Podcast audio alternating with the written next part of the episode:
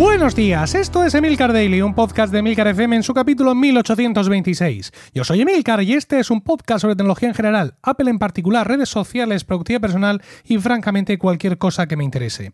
Hoy es jueves 16 de julio de 2020 y el champán corre a raudales por Cupertino, habida cuenta del fallo del Tribunal General de la Unión Europea que deja sin efecto el dictamen de la Comisión Europea según el cual Apple tenía que devolver a Irlanda 13.000 millones de euros en concepto de impuestos no pagados en un largo periodo.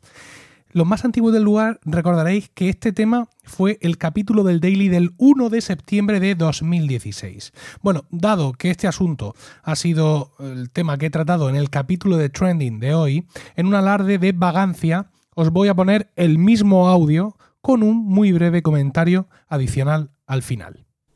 A finales de agosto de 2016 saltaba la noticia de un dictamen de la Comisión Europea, según el cual Apple e Irlanda habrían llegado a un acuerdo ilícito sobre los impuestos que la empresa norteamericana tenía que pagar en el país europeo. Irlanda debería, por tanto, reclamar a Apple unos 13.000 millones de euros más 1.200 millones en intereses en concepto de impuestos no pagados en el periodo de 2003 a 2014. Los acuerdos ilícitos a los que acudía el dictamen eran y son hechos muy, muy, muy difíciles de probar por la increíble ingeniería contable que hay detrás de todo esto. Tanto la practicada por Irlanda al diseñar su sistema impositivo, como la practicada por Apple con todas las empresas que tiene fuera de Estados Unidos, como incluso la practicada por la propia Unión Europea para sacar sus conclusiones.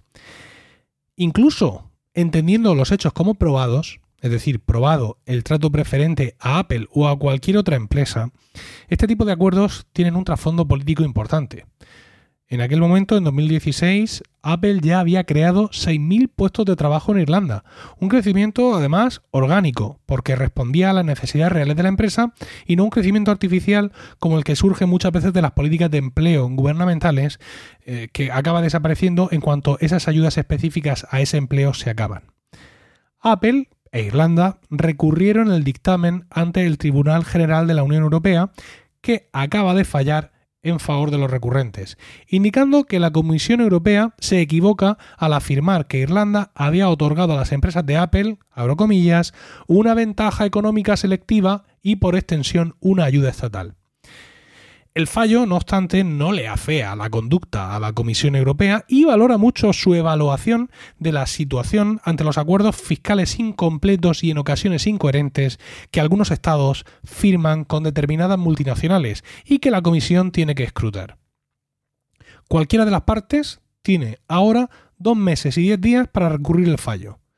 La promotora del dictamen, la ahora vicepresidenta de la Comisión Europea y responsable de competencia Margaret Vestager, aseguró a través de un comunicado que Bruselas estudiará detenidamente el fallo del Tribunal General.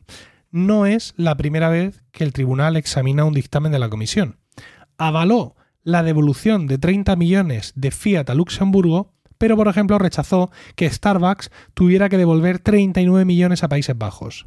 El Tribunal General, como ya he dicho, ve con buenos ojos esta vigilancia, pero siempre advierte a la Comisión que tendrá que probar contundentemente los tratos de favor que operen contra la libre competencia. Apple está satisfecha como no podría ser de otra manera. En su momento, Tim Cook declaró que lo que la Unión Europea propone en realidad es sustituir las leyes fiscales irlandesas por otra versión, la que la Comisión opina que debería haber sido. Esto supondría un golpe demoledor para la soberanía de los Estados miembros de la Unión Europea en lo referente a sus propios asuntos fiscales y al principio de la certidumbre del régimen jurídico en Europa. Irlanda ha anunciado que tiene la intención de presentar un recurso contra la decisión de la Comisión y Apple hará lo mismo. Confiamos en que la orden de la Comisión quede sin efecto. Y efectivamente, ha quedado sin efecto. Me hace gracia que Tim Cook opine sobre lo que debería ser o no la soberanía de los países miembros, pero bueno, aquellas eran sus declaraciones. Es que hay que entender, aquel dictamen sacudió incluso las relaciones entre Estados Unidos y la Unión Europea, porque según las leyes estadounidenses, el fisco americano debe compensar a sus empresas por los impuestos pagados fuera, con ciertos límites. Apple tuvo que congelar el dinero en una cuenta, pero imagínate que hubiera llegado diciendo, oye, que estos 13.000 millones de euros al final han sido firmes y los tengo que pagar. Si hubiera producido además de eso un efecto dominó en el resto de empresas, pues al final se reducirían un montón los impuestos que Apple y los demás tuvieran que pagar en Estados Unidos.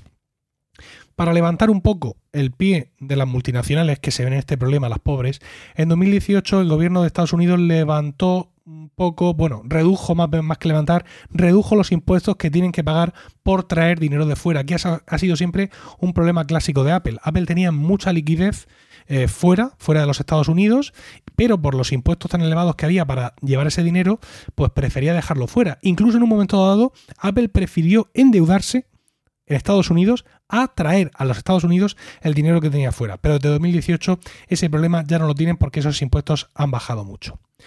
Nos guste o no el fallo del Tribunal General sobre este u otros casos similares, sí queda claro que la inexistencia de una política fiscal común no beneficia a nadie, porque crea mucha inseguridad jurídica.